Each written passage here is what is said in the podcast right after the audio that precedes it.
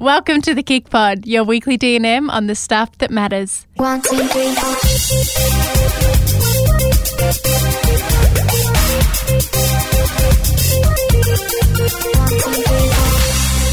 Hey, Lawsy.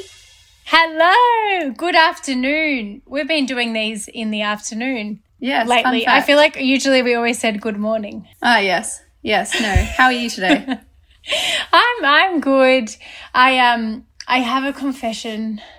What's your confession? You already know this, but last night I was Oh, cutting. yes. I was I was I was cutting Bill. Um, I have a golden retriever called Bill, and I was cutting his toenails. And Dawson said to me, "Laura, be careful because if you cut too high, it cuts into the actual nerve, and it will Yeah. hurt him so much." Yeah. And I was like, "Of course, I'm careful." Literally. I'd done two nails before that, then told me that, and then I wasn't careful, and then I cut it. Oh my god! And he yelped, and it, there was blood everywhere, and I was I was full crying for two hours. Oh my god! I just it broke my absolute heart last course night. Like I just couldn't believe Yeah. that I heard him. I was googling the whole night, like, does your dog still love you if you cut their fingernail off? And then I was. Oh.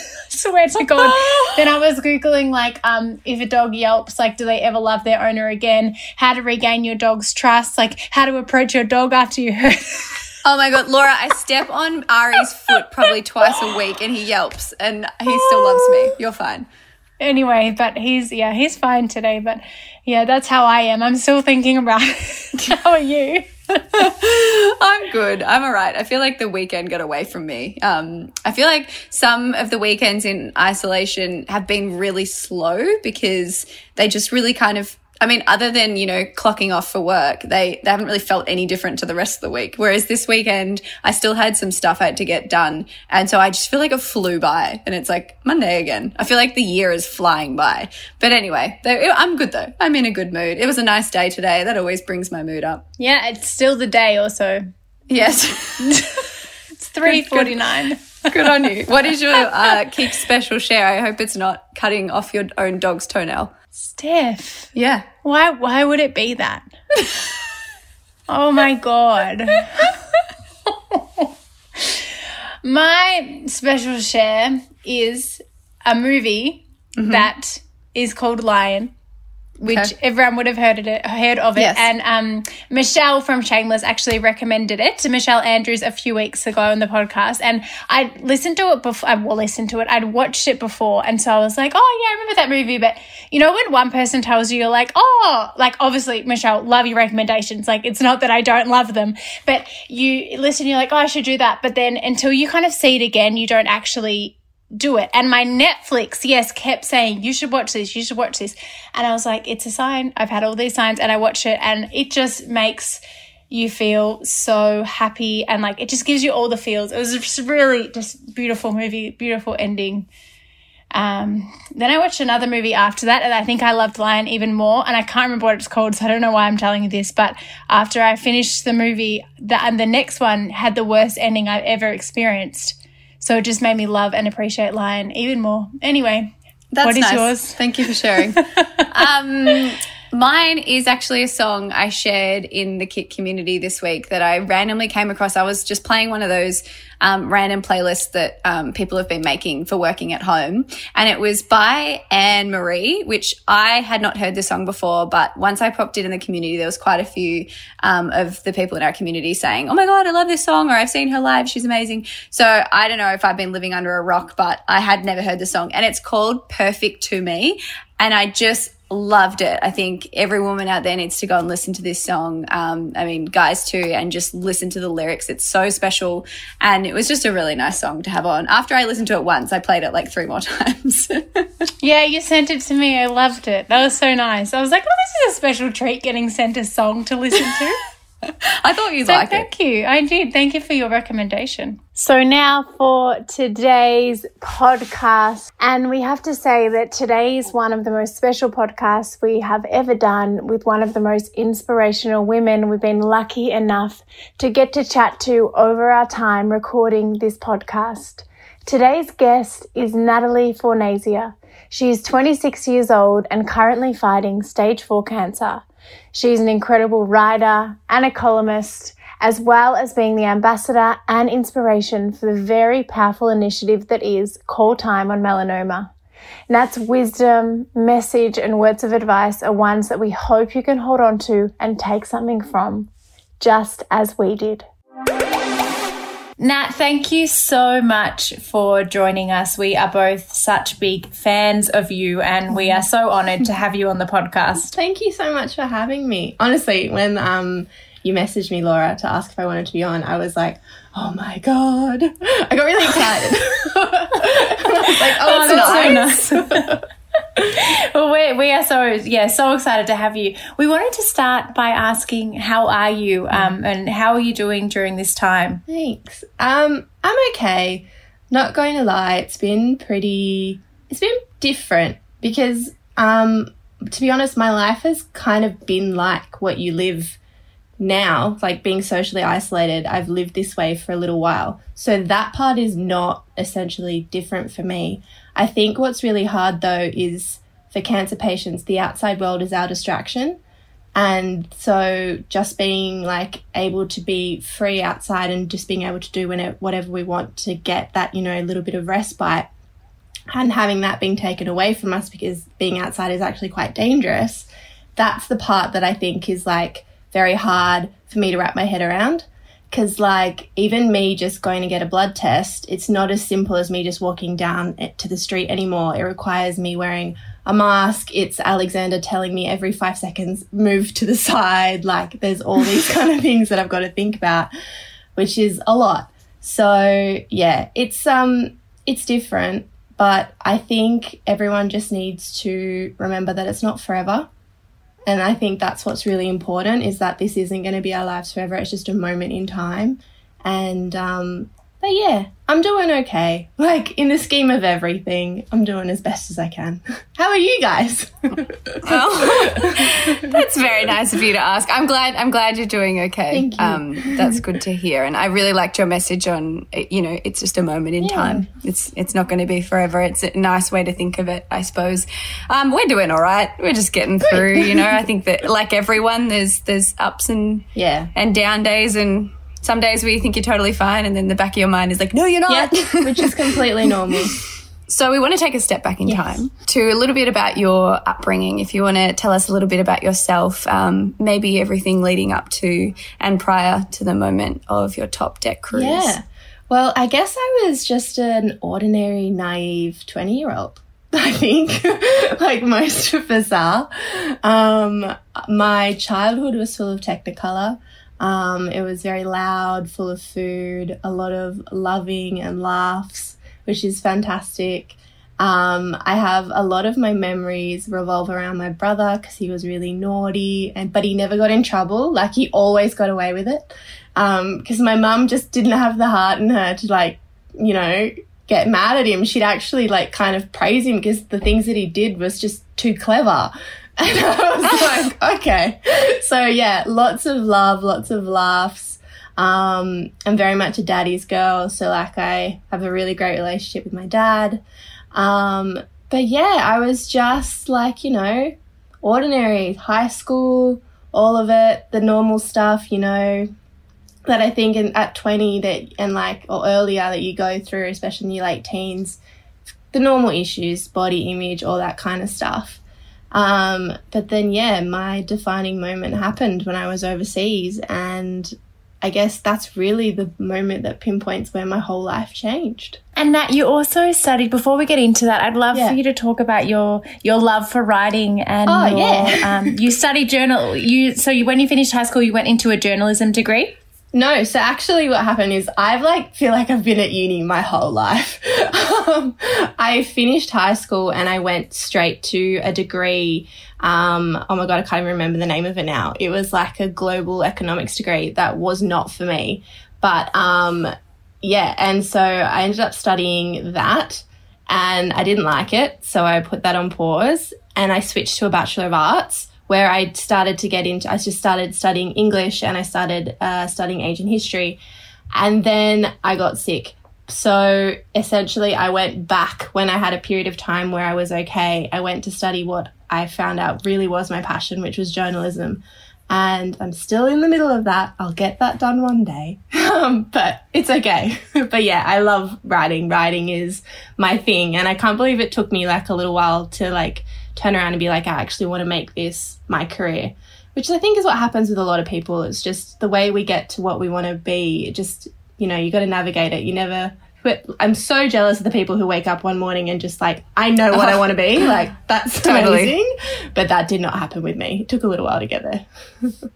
Oh, absolutely. I think it's at school we're told that you kind of should know exactly what you want to do and you're going to get the job and then you're just going to stay in it forever and it's obviously it's not the case at all for so many of us. So it's it's so nice you speak so openly about that, Nat.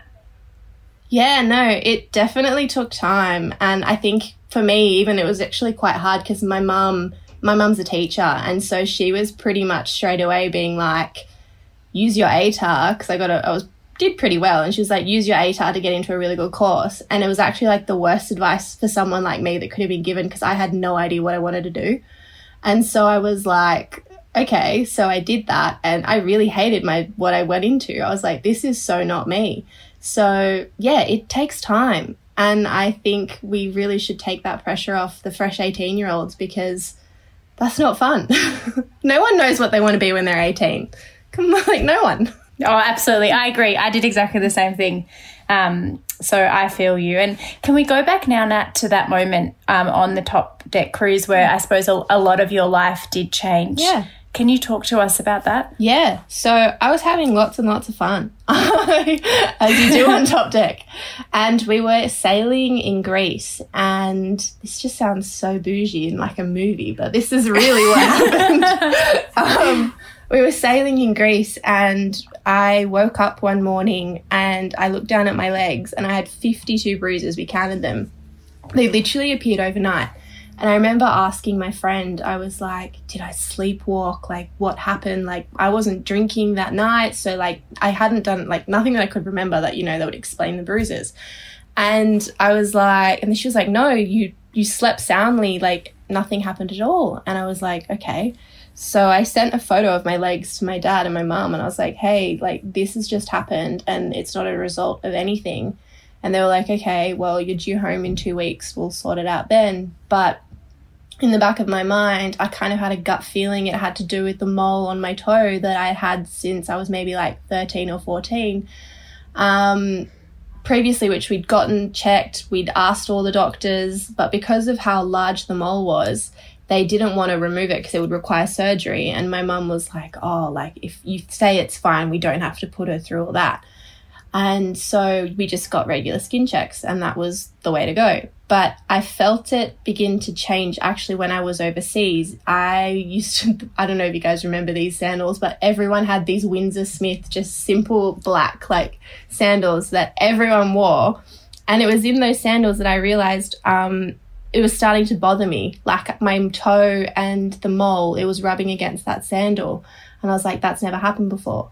So I started wrapping it like it never really exposed it to the sun anyway, but I started wrapping it in a band-aid just to be like extra precautious. But in my gut I had a feeling it had to do with that because it started changing and I was like cuz it's never rubbed against it before. I was like maybe it's like starting to like, you know, evolve. So yeah, that's what happened. I was in the back of my mind, I was nervous, but of course, I'm 20 and I'm on a sailboat in Europe. So I just put it in the back of my mind and I was like, I'll deal with it when I get home. And pretty much as soon as I got home, my mum took me to the GP and 30 seconds in, she was like, You have to see a dermatologist. This is like too intense. And I was like, Okay. And then from there, it was oncologist to derm, um, from dermatologist to oncologist. And it just, overnight, it was crazy. Like, it, everything exploded. And all because of a mole that we'd gotten checked a lot and we were told that it was okay. And yeah, and that's when my life changed forever. Yeah, it would have been, um, I suppose, so frightening as well, not being home. I think during that time that you started to feel, no, this is, I don't think this is something I can worry about in two weeks. Like that would have been really scary. I can only imagine. Yeah, it was. It was quite frightening because naturally you gravitate towards having your parents as a support system. And I was with, they weren't strangers, but essentially they were a bunch of strangers. Like I didn't know everyone really well. And I only knew my friend Talia, who I was on the top deck tour with. So yeah, it was a moment of being like, oh crap, like I've like in my gut, I just knew that this wasn't right.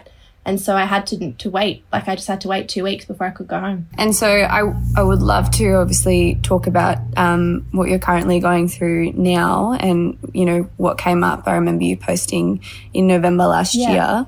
Um, but what about from that moment when, you know, it was first discovered um, up until now? What's your life been like? It's been pretty crazy. Um, so I've actually been I've relapsed twice. Or yeah, twice. So the initial diagnosis happened in 2014 and we had a major surgery to remove it from my lymph nodes. And I was fine for four years. All my scans came back clean, everything was okay, and it's the five year mark where you're considered in remission.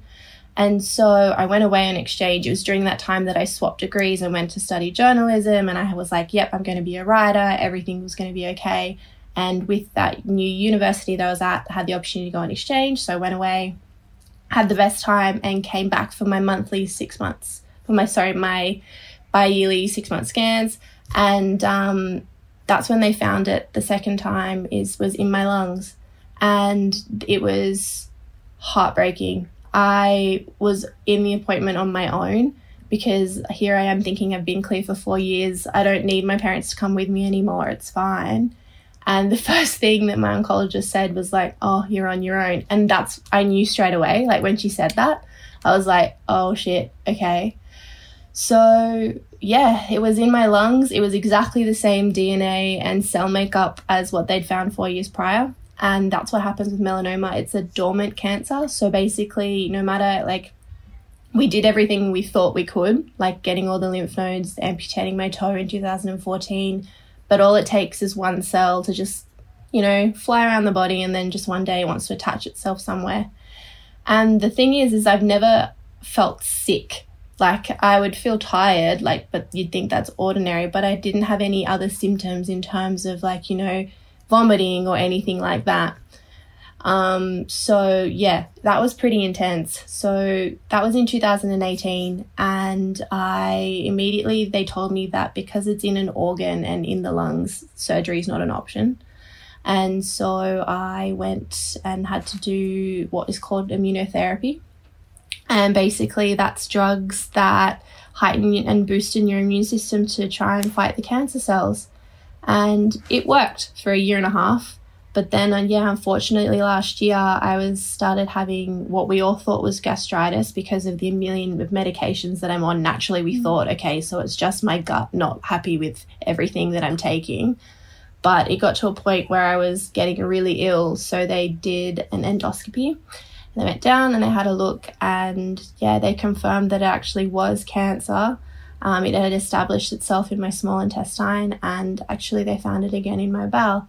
So it made everything really complicated because I was on a therapy that we thought was working. But what can happen on that therapy is you kind of become immune to it, which is really, really annoying.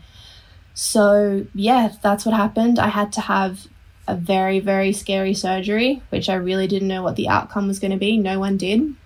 And I think I struggled a lot with that. Um, basically, the doctor was just like, Look, I can't, there are four options that can happen. I don't know what's going to happen until I physically I'm inside you and I can see what's going on. And I was like, Okay. So that was very, very, very um, tough for me, my boyfriend, my whole family to stomach because we didn't know, well, no one knew what was going to happen. And of course, there was the option of him just open me up, looking at it, and then closing me again, going, it's too far gone. Thankfully, it wasn't that. Thankfully, he was able to resect all the tumors. Um, there is still some residual melanoma left, um, but I'm on immunotherapy for that at the moment. I've just completed like four really intense doses. Um, and then I just stay on a single agent for who knows how long. And then I'm due for some scans in about six to eight weeks to see what's going on. So yeah, full on, not not not your everyday story. No. So your current treatment is um, a bit of a waiting game, it Yeah. seems. Um, how do you like pull yourself through that? You seem like such a, I don't know, you seem to be able to find joy and you're such a beautiful um, light uh, over and over social media and even chatting to you now like how do you find that when you you know in that waiting time and and what is immunotherapy i suppose for anyone who um hasn't known anyone who's gone through it what's it like So, on on your yeah, body so we'll start with immunotherapy. So immunotherapy is under the umbrella of chemotherapy. It's not as crazy. So chemotherapy is like you lose your hair, you get really bad skin um, reactions, and all other kinds of side effects. You do get side effects on immunotherapy, but it's nowhere near as intense because it's so targeted. It's turning on your immune cells, and in a scientific kind of way, melanoma is actually an immune based cancer. Well, most of them are. So, this is how immunotherapy has become to be the treatment of choice for um, melanoma cancer. Um, the side effects for me, they are very long and they can range from absolutely anything. Um, in 2018, I got really bad to the point where I had to go to hospital because I got hepatitis in my liver. So basically, my immune system got to a point where it didn't know what was healthy and what was not, and it just started attacking itself. So that can happen, and that's a very like high risk.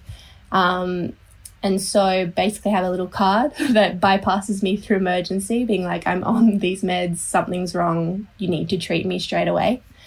Um, but other side effects quite manageable. Like I have at the moment, I'm dealing with really itchy skin.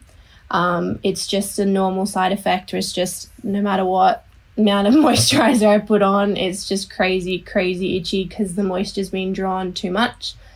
Um, there's weight loss, there's weight gain, there's all types of steroids. If there's something wrong that you have to go on, um, there's like the unpleasant ones, like you can have constant diarrhea, which is something you actually need to be like really vigilant about because if you have that too much, you actually do need to go to the hospital straight away because they need to fill you up with fluids and they need to check that you um, don't have colitis. So yeah, there's a whole bunch of things. I have a massive magnet on my fridge that it's like if any of them show up, like I can gauge what I can deal with because I've been going through it for about two years. But I do know if I reach a certain point where it's like, nah, I've just got to go to the hospital and let the experts do their thing. Um, but yeah, but as for I guess getting through it all, it took me a long time to, I guess, accept what was happening to me because it kind of just feels like it's happening at you and you kind of feel like it's like happen like an out of body kind of thing. So I think once I really sat with the fact that okay, it's happening to me and I accepted that I can't control everything. And I think that's what's really really hard for cancer patients is that we get angry at ourselves because it's our own bodies. But in truth, you really can't control you can't even control your own body at the end of the day. And so I think when I really accepted that and was like, you know, I gave it, I sat with myself and I was like, I'm going to do everything in my power to fight because I don't want to die at 20. I don't want to die at 20, at 24 and I don't want to die at 26. Like I want to keep going. And I think it's that. But don't get me wrong, there are days where my mental health is down the toilet and that is completely normal. But I think the one thing that I've learned and I was just telling a friend last night is that setting myself little goals, so allowing myself to be upset for only a certain amount of time. So if I get a really bad result, I'm like, I'm really allowing myself a week. I'll give myself a week to be really upset, to cry whenever I want, to get angry, to get mad. But then after that week, I have to keep going because you can't set up camp in the bad feelings because then you won't ever get out. And so, yeah, that's just been my little way, I guess, to keep going. And yeah, just plowing on. Wow, that that is so special that you've been able to mm-hmm. navigate it in that way. I think I, I can't even. I mean, listening to everything you've gone through, I, I can't even imagine. And I know I've heard you speak before about how when people say you're strong, you kind of say, "Well, of course I'm strong. I have to be strong." Yeah. But you really are. I don't think you should take anything away from yourself in that because the the way that you're able to navigate that and come to a point where you can kind of say I'm only going to be upset for a week when you're going through the hardest time of your life and probably harder than most people ever face during their whole life mm. is is just incredible. Oh, thank you. How is your immune system at the moment? Obviously, you're on the Im- immunotherapy. Does Yeah. it mean that you have a better immune system or is it actually the opposite? It's kind of like it's half half. So I was talking to my oncologist about this, and it's like because obviously I asked with coronavirus, I was like, does that mean if I do get it, my body will fight it off faster? And he was like, to be honest, we don't know because we don't know for sure. Like if immunotherapy is 100% just attacking like cancer cells or if it's attacking all the bad things inside your body. So my immune system at the moment, I would say it's it's pretty good. Like it's definitely higher than everybody else's, but that doesn't mean that for example if I were to get sick that like it, I couldn't get really really ill. Like I haven't had a cold in a long time, which is kind of cool. But um I just don't want to risk it in the terms of everything else that's going on because it, we've had we've heard the stories of people being super healthy and unfortunately they've passed away and it's because this virus is real and it's like scary and it's full on. So yeah it's kind of like unknown at the moment. So i've been in isolation for something like 55 days. I don't know what it is. It's been crazy. But um, i'm just doing what i can i guess to protect myself like I haven't seen my parents. I haven't seen like hardly any of my friends. Like as soon as I said to my mum and dad, I was like, guys, I think th- I need to take this seriously. So I'm just going to self isolate. And of course, they were on board. But um, yeah, it was everyone's just like they understand, especially for me, that I'm high risk because we really don't know. You wrote a really, it was perfectly written. um, your post on, you know, urging people to stay home during this time. Um, can you explain, I suppose, why you think it's so important that people stay home? I think staying home is extremely important at this time because for people like me, for your grandparents, for the newborn baby that your cousin just had, I think staying home is about them. It's not about you. You may be healthy and think you're invincible, but that's the thing with this virus. It, it can really affect anyone. Yes, the immunocompromised and the elderly are definitely more vulnerable, but that doesn't make us expendable. Everyone has a role to play in how we react to this pandemic, and in a way, it's our superpower, right? We're saving lives by staying home, which I think is extraordinary. Staying home is what will see us through, and most importantly, it will give us, it will give our wonderful healthcare workers that fighting chance in combating this disease on the front line. To be honest, staying home isn't hard. It's the least we can do if we're able to do so. And I know there are so many who can't due to the nature of their work, and my heart really goes out to them and thanks them um, for keeping the cogs that our society depends on in motion. I know it really feels like our future is hung up on a hook, like we can see it, but we can't touch it, and we're grieving for a time that we can be in control of. But the reality is, it's just a moment in time. It really isn't forever. Staying home is our single most important responsibility, and like I said, it's our superpower, and it's what's needed from us right now to make a difference, to slow the spread, and most importantly, to save lives. Our health is our most prized possession. It really is a gift. I think we all tend to take that for granted until it is being threatened. So it's extremely essential to do everything in our power to protect it. And if we can protect other people's health along the way, then why shouldn't we? You really can't place any amount of value on human life. It's so it's so so precious and special. So yeah, I think that's why we should stay home. I wish I could. Well, I hope as many people in the world listen to this as possible, but I wish I could just bottle what you just said and send it out. So it just randomly appeared in everyone's house and they would understand. Um, that was so beautifully put. And uh, again, to go back to how beautiful of a writer you are, we, we found something on your Instagram and we hope it's okay Yeah. that. Um, that we read it out. Go ahead. I also hope hope I do it justice when I read it out. But it's about um, self care, and you wrote that self care comes in many forms that we often underappreciate. The simplest thing being able to ask ourselves what it is that we need in that moment. I know I'm not an authority on this, but I found myself in a place where I can offer advice since I'm used to being home during circumstances out of my control. It takes a toll on your mind, there's no denying it. But strangely, there is a life to be lived in the waiting. It just happens differently. I've spent years on the seesaw between what I should be doing versus what I can actually do. And let me tell you, it took me a long time to accept that all I can do is more than enough. Learning how to live differently so suddenly doesn't happen overnight. It takes time. But what does happen is a redefinition of freedom of what privilege is and we what we define as normal. Now that mm-hmm. is so beautiful. Oh, thank you. And we'd, we'd love for you to, to talk more on that and I suppose what self care means to you and, and also what is bringing you joy at the moment. Yeah. Well, I think I think when especially because of my circumstances, I've had a lot of time to think about what self-care really is. And it comes I've really like for me, it comes down to I guess the essence of what it is that we I guess what we need. And we don't really talk to ourselves like we talk to friends. And I think with all that time that I've spent being home or just being in hospital beds, I've had a lot of one on one time with myself.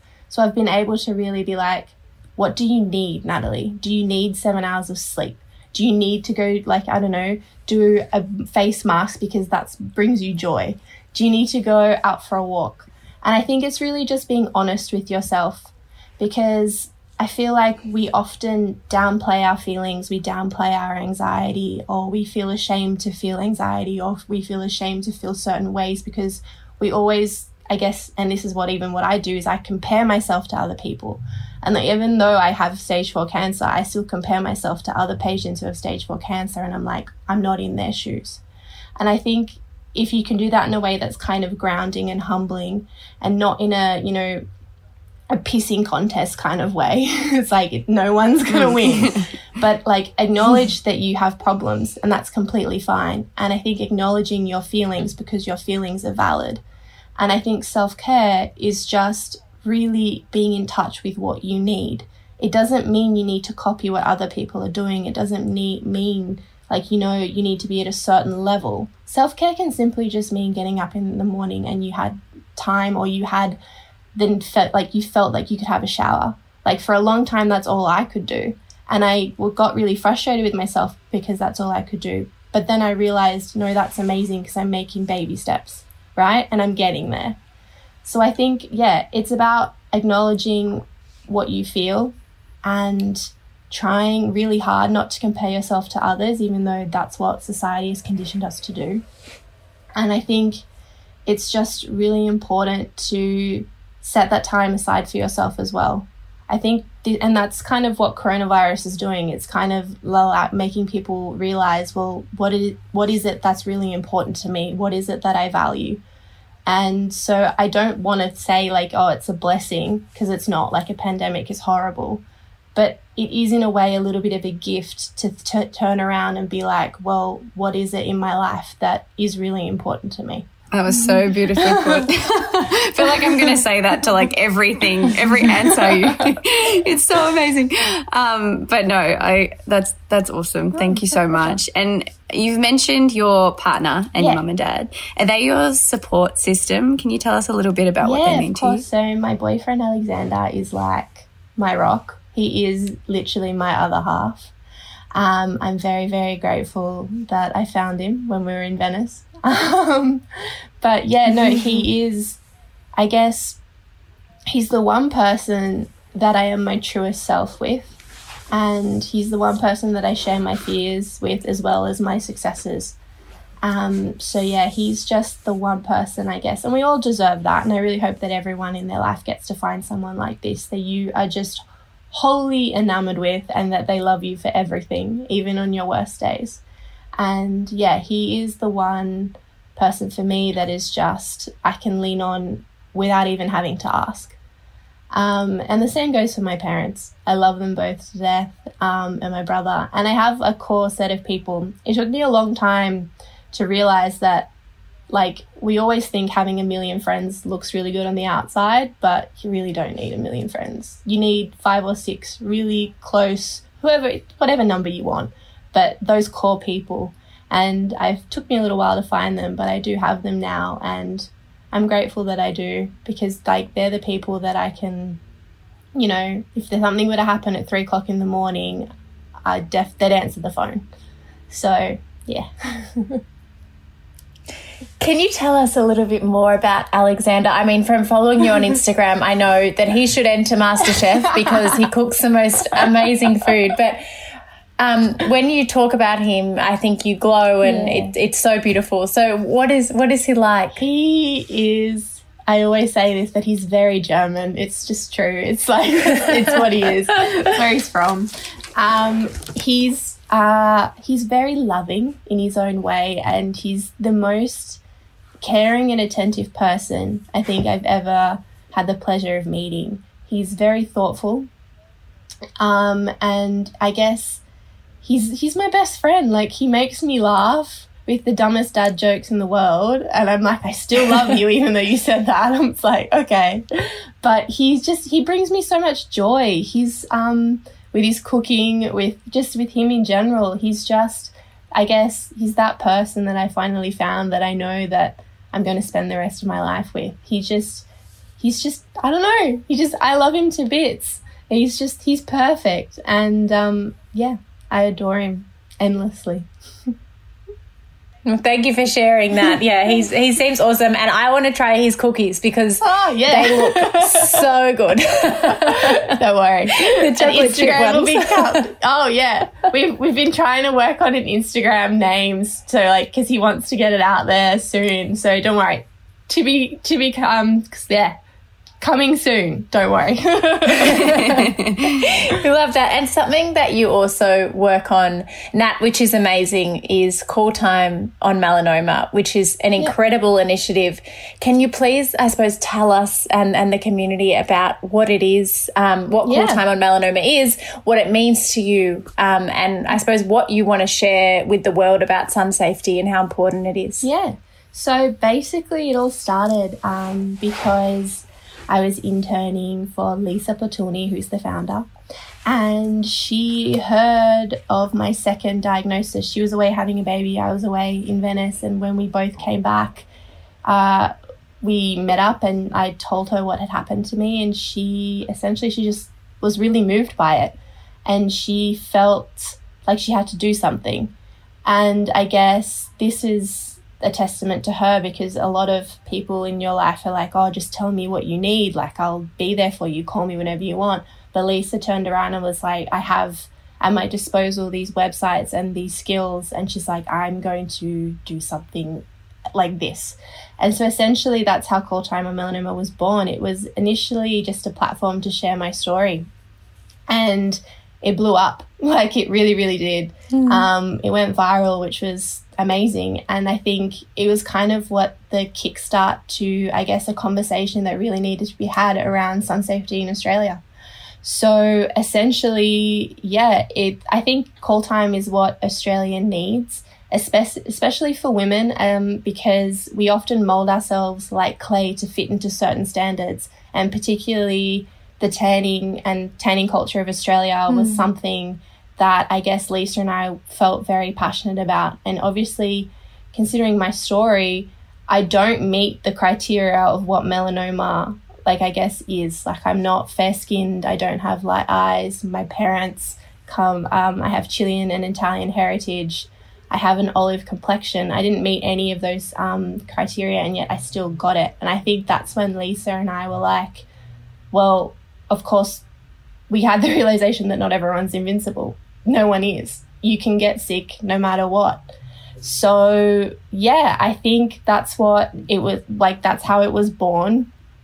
And because, in a way, a tan or sunbaking became, I guess, a symbol of status. And like when, especially when you were younger, like in your six, if you didn't come back from your six week school holidays tanned, everyone was like, well, what are you doing? What did you do for that six mm. weeks? Like, and you were like, oh, okay. And like, I don't, and I think that's where we got it wrong. Like, we shouldn't have aspired to that. And, and that's something that I think has stuck with especially young women is that they felt like they had to be like everybody else that they saw in magazines, they saw online. They had to em- like emulate their favorite celebrity. And don't get me wrong, having a fake tan is fantastic because it comes out of a bottle. That's great. But what I think is really important is that we educate people in the right way. Um, but I think that's what needed to be done is that we got told from a young age about sun safety. We all remember it, but it was quite put, it was like in a daggy way. And it was also surrounded by rules. And naturally, when you're 13, you're like, well, I'm going to do the opposite of that. So, yeah, so I think Call Time is a platform that is there to change that. It's to share stories, to pioneer a new standard in sun safety. It's to reframe what sun safety is in a way that educates you properly, but also make it appealing. And to make it, you know, that sun safety isn't daggy. Wearing sunscreen is cool, right?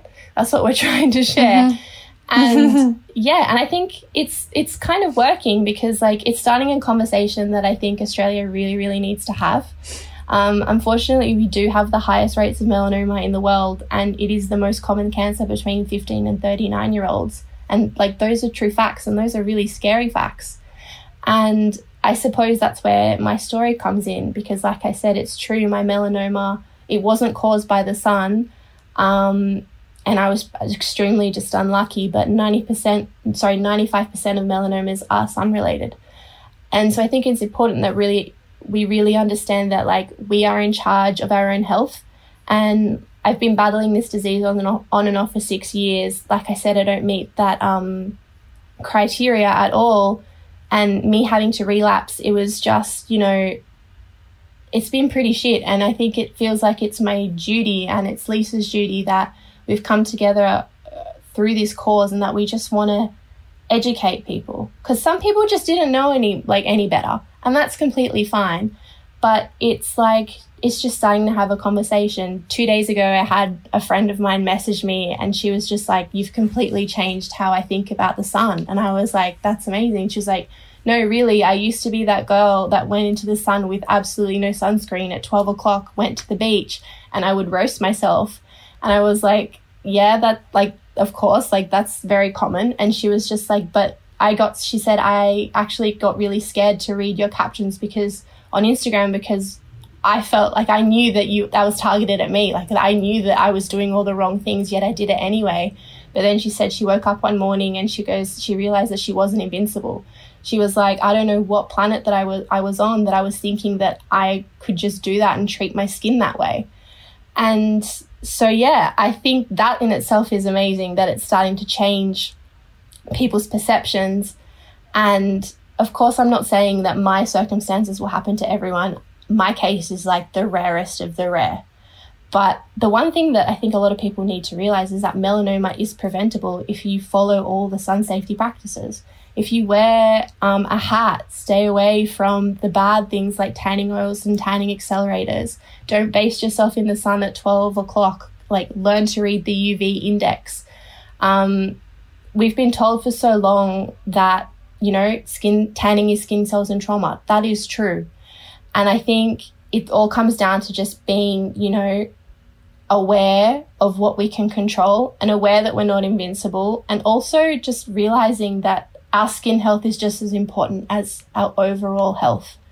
So, and that's like, and it's in our control. And so I think it's really important that, um, you know, we take that on board. Melanoma is a preventable cancer. So if you do follow all the right things, you're doing a really good job. And of course, there's getting your skin checked. Takes 10 minutes. It's not hard. It's like not scary or invasive.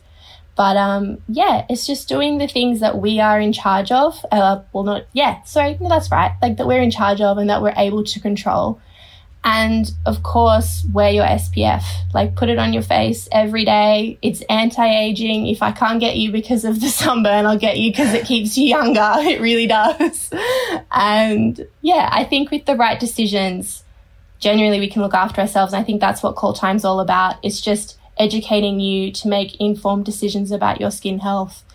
And yeah, that's it. That was a really long ramble, but there you go. no, but it's it's it's so important that a lot of those facts are shared, and it is it is all about educating. You know, I had a completely different relationship with Yeah. the sun as I do Yeah. now. You know, I grew up that Aussie kid that spent summers in the sun down the river. Obviously, I wore sunscreen when I was a kid. Mum would slap it on us, but I was always really olive toned Yeah. and tanned, and I did have that misconception as a kid that because I tanned really easily and I never burnt that because I didn't burn, I can't get cancer. I genuinely had that thought in my mind growing up. Um, and I can relate to your friend in that even, you know, a couple of years ago, I was still that person that wanted to go and lay out in the sun and everything like that. And it has been things like call time on melanoma and everything that has actually woken me That's up and, and educated me on a lot of the facts. So I think it's so important. How can we support Call Time and Um, you can give it a follow on Instagram. um, there is a website for a brand new spanking, spanking website coming very, very soon. Um, but yeah, I think just, yeah, I think it's all about, yeah, giving us a follow on Instagram. But I also just think it's taking into your, like, into account what you're able to do. And I think just becoming aware of skin health as something that, you know, because we often put it at the back of our minds like going to the dentist. We just don't really think about it that much.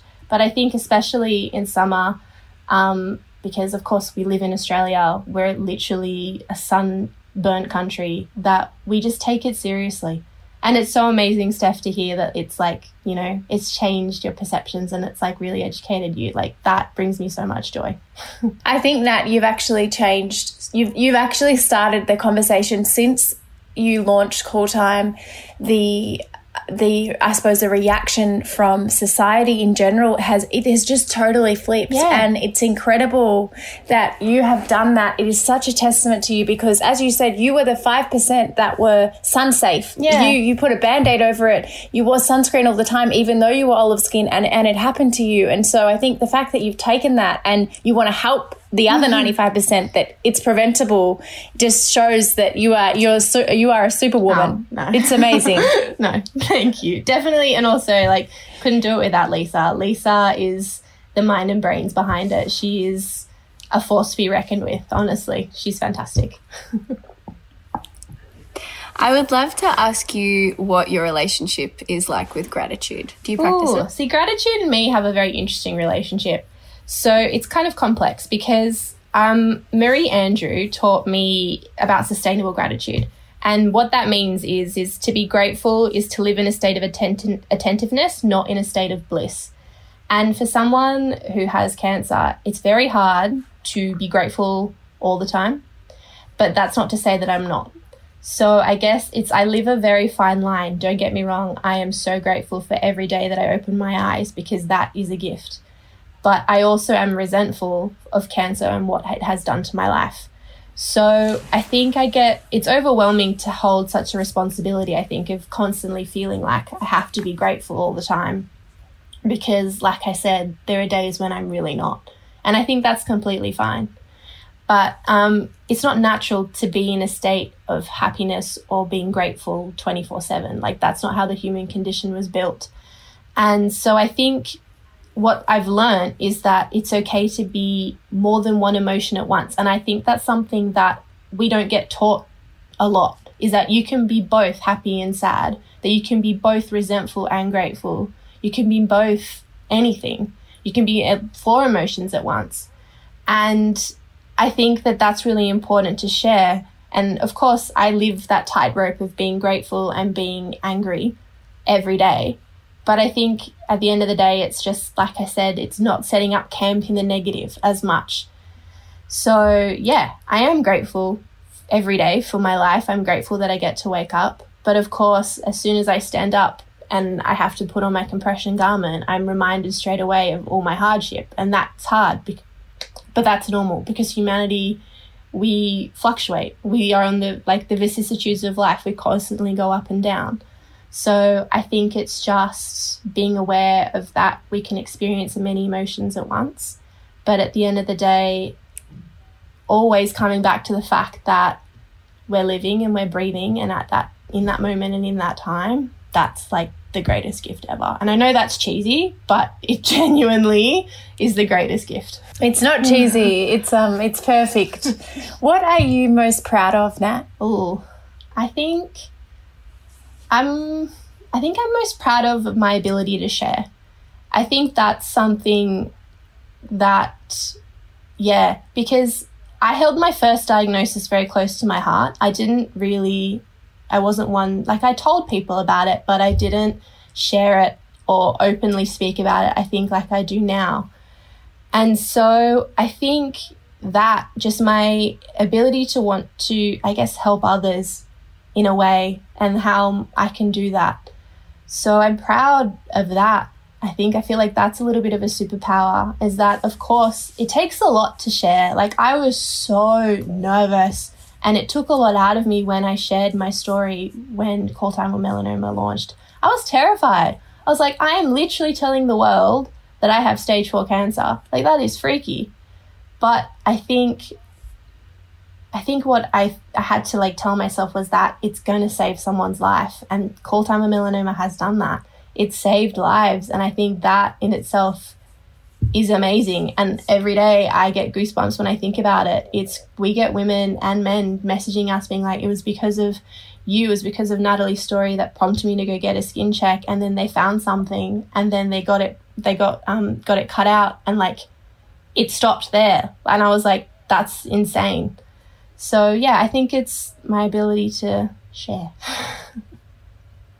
Love that. And finally, I would love to ask you what you what advice you would give your younger self, maybe your 18-year-old self. I think I would say to my 18-year-old self is don't underestimate your inner strength. Um, it's you have it in you no matter what comes your way. And I think it would be constantly just to to love unconditionally. And because love is such a powerful thing. And i think it's just yeah and to listen to yourself. Like to really put yourself first. And like i know it's important that we like have fantastic friendships and relationships but at the end of the day you do need to put yourself first and really listen to yourself. So yeah that's what i tell my 18 year old self You're so beautiful. thank you Oh gosh, thank you so No, much, Nat. my It was pleasure. just so so nice to chat yeah, to you. it was nice to Um, finally talk you to you guys rather than on I know. I know it is nice, and um, I just yeah, thank you so much for bravely sharing so much of your journey and your story. And again, I think it's incredible what you're doing and how much you're educating people. So I can't thank, Thank you you, enough for so that. much for having me. Thank you, Nat. Thank you.